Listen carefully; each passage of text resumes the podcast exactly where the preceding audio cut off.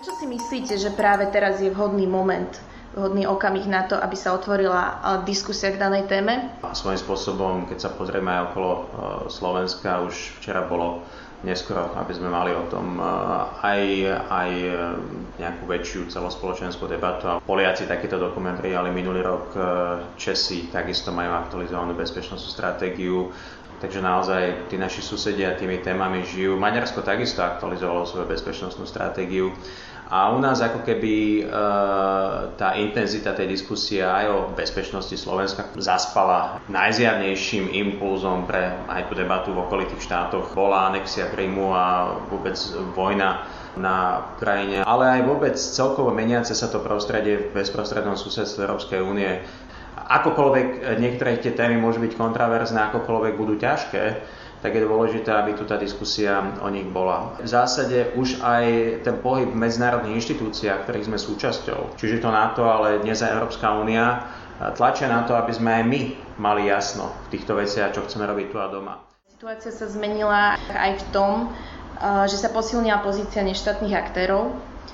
Súvisí to predovšetkým s technologickým vývojom. Myslíte si, že existujúce slovenské inštitúcie a legislatíva umožňuje, umožňujú našej krajine reagovať aj na takéto potenciálne hrozby?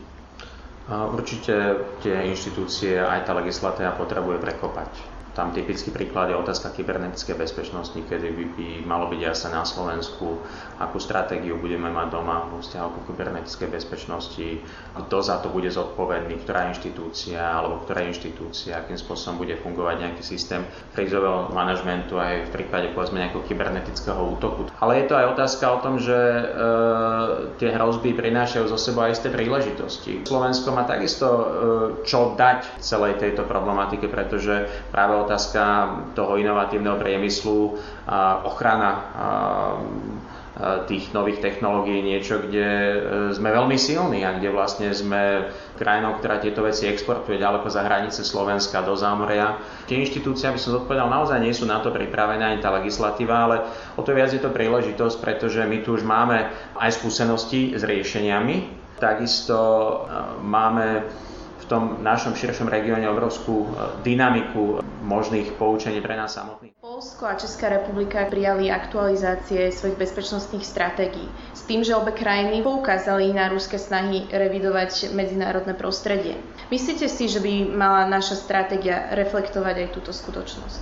Toto určite musí byť otázka, ktorú potrebujeme nastoliť a, a potrebujeme nájsť nejaké domáce odpo- odpovede, na ktorých sa aj tak širšie zhodneme, ale tie odpovede musia byť založené na, na reálnych faktoch, na reálnych východiskách. A dnes už by som povedal, že tým reálnym faktom a reálnym východiskom, aspoň pre nás v tej diskusii, pokiaľ sme si tú domácu úlohu neurobili pred rokom alebo dvoma, ako naši susedia, sú aj spoločné dokumenty Európskej únie, Severoatlantickej aliancie, ktoré dnes veľmi jasne pomenúvajú Rusko ako krajinu, ktorá bola našim strategickým partnerom a my stále máme ambíciu, aby to partnerstvo fungovalo ďalej, ale dnes sme v situácii a tá situácia zdá sa, že tu nie je len dnes a nie je len na krátko, ale na dlhšie obdobie, kedy ten vzťah medzi Európskou úniou, ktorou sme my súčasťou, integrálnou súčasťou a Ruskom sa stal vzťahom konfliktným.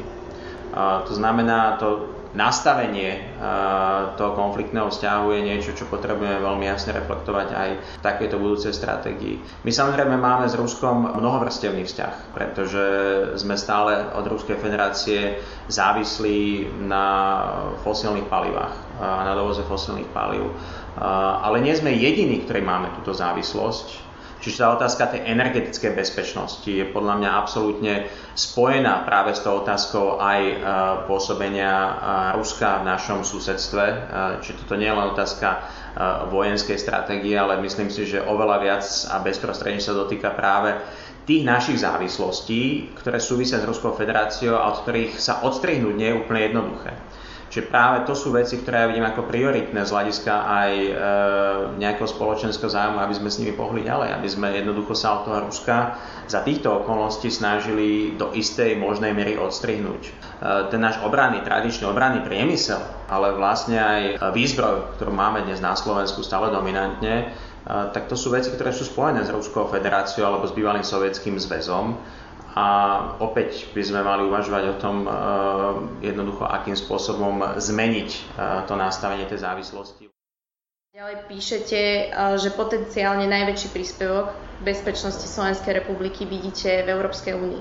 Akým spôsobom vie Európska únia v súčasnosti pomôcť Slovensku? Európska únia môže priniesť e, politicky najširšiu a finančne najvyššiu pridanú hodnotu pre bezpečnosť Slovenska v dnešnej situácii.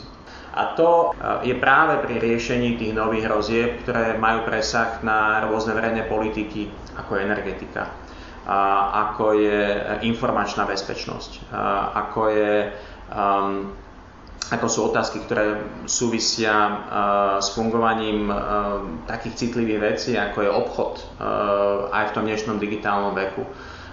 Takže tam ja vidím veľkú pridanú hodnotu pre Úniu, ktorá nám môže pomôcť ako štátu, ktorý sme jednak menší štát, jednak ekonomicky závislí práve na obchode a istej ekonomickej otvorenosti a, a jednak závislí na e, vonkajších zdrojov z iných e, krajín, kde e, nemáme istosť, že zdroje k nám budú prúdiť. A vlastne tá únia dnes čoraz viac si myslím, vzhľadom na to, v akom prostredí sa nachádzame, bude plniť aj úlohu bezpečnostného aktéra e, vo vzťahu k tomu širšiemu alebo až globálnemu e, svetu. Rovnako uvádzate, že aj V4 dlhodobo poskytuje Slovenskej republike priestor pre blízku spoluprácu s e, členskými, ostatnými členskými krajinami v oblasti bezpečnosti. E, myslíte si, že je možné posilňovať takúto regionálnu kooperáciu aj e, napriek určitým nezhodám v rámci zoskupenia? Myslím si, že je to nevyhnutnosť. Práve preto, že dnes sme v situácii, kedy finančne, najmä keď sa bavíme o celom, celom tom spektre tých rozieb a celom tom spektre toho, čo by sme mali mať aj doma na to, aby sme vôbec sa začali baviť o tom, že im ideme nejakým spôsobom čeliť, alebo že sme aspoň základne na ne pripravení, tak zistíme, že tie národné odpovede alebo čisto národné riešenia nie sú.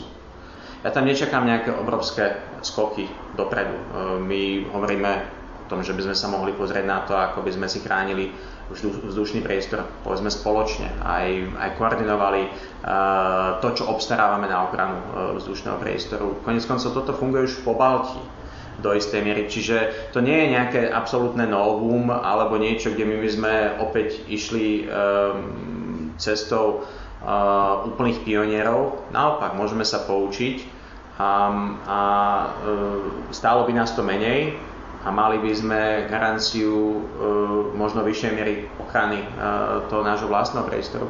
Ale sú možno aj veci, kde uh, to môže ísť rýchlejšie ako vzdelávanie. Opäť, ako máme príklady spoločných a európskych akadémií, alebo ja neviem, regionálnej akadémie opäť v Pobalti, kde vieme vzdelávať e, o otázkach bezpečnosti a obrany.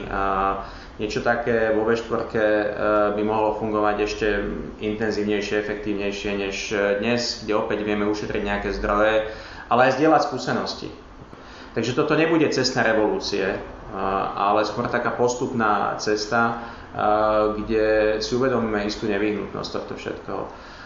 To prostredie, v ktorom žijeme, je iné. Aj ten konflikt s Ruskom to nie je návrat k studenej vojne. To je iný konflikt.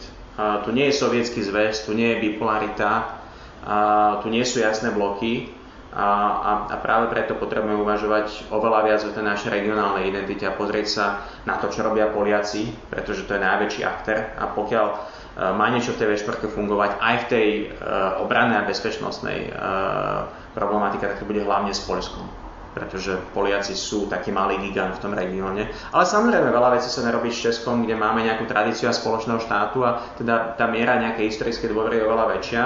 A pokiaľ sa my dohodneme, tak myslím, že vtiahnuť do toho Maďarsko nebude tak zložité.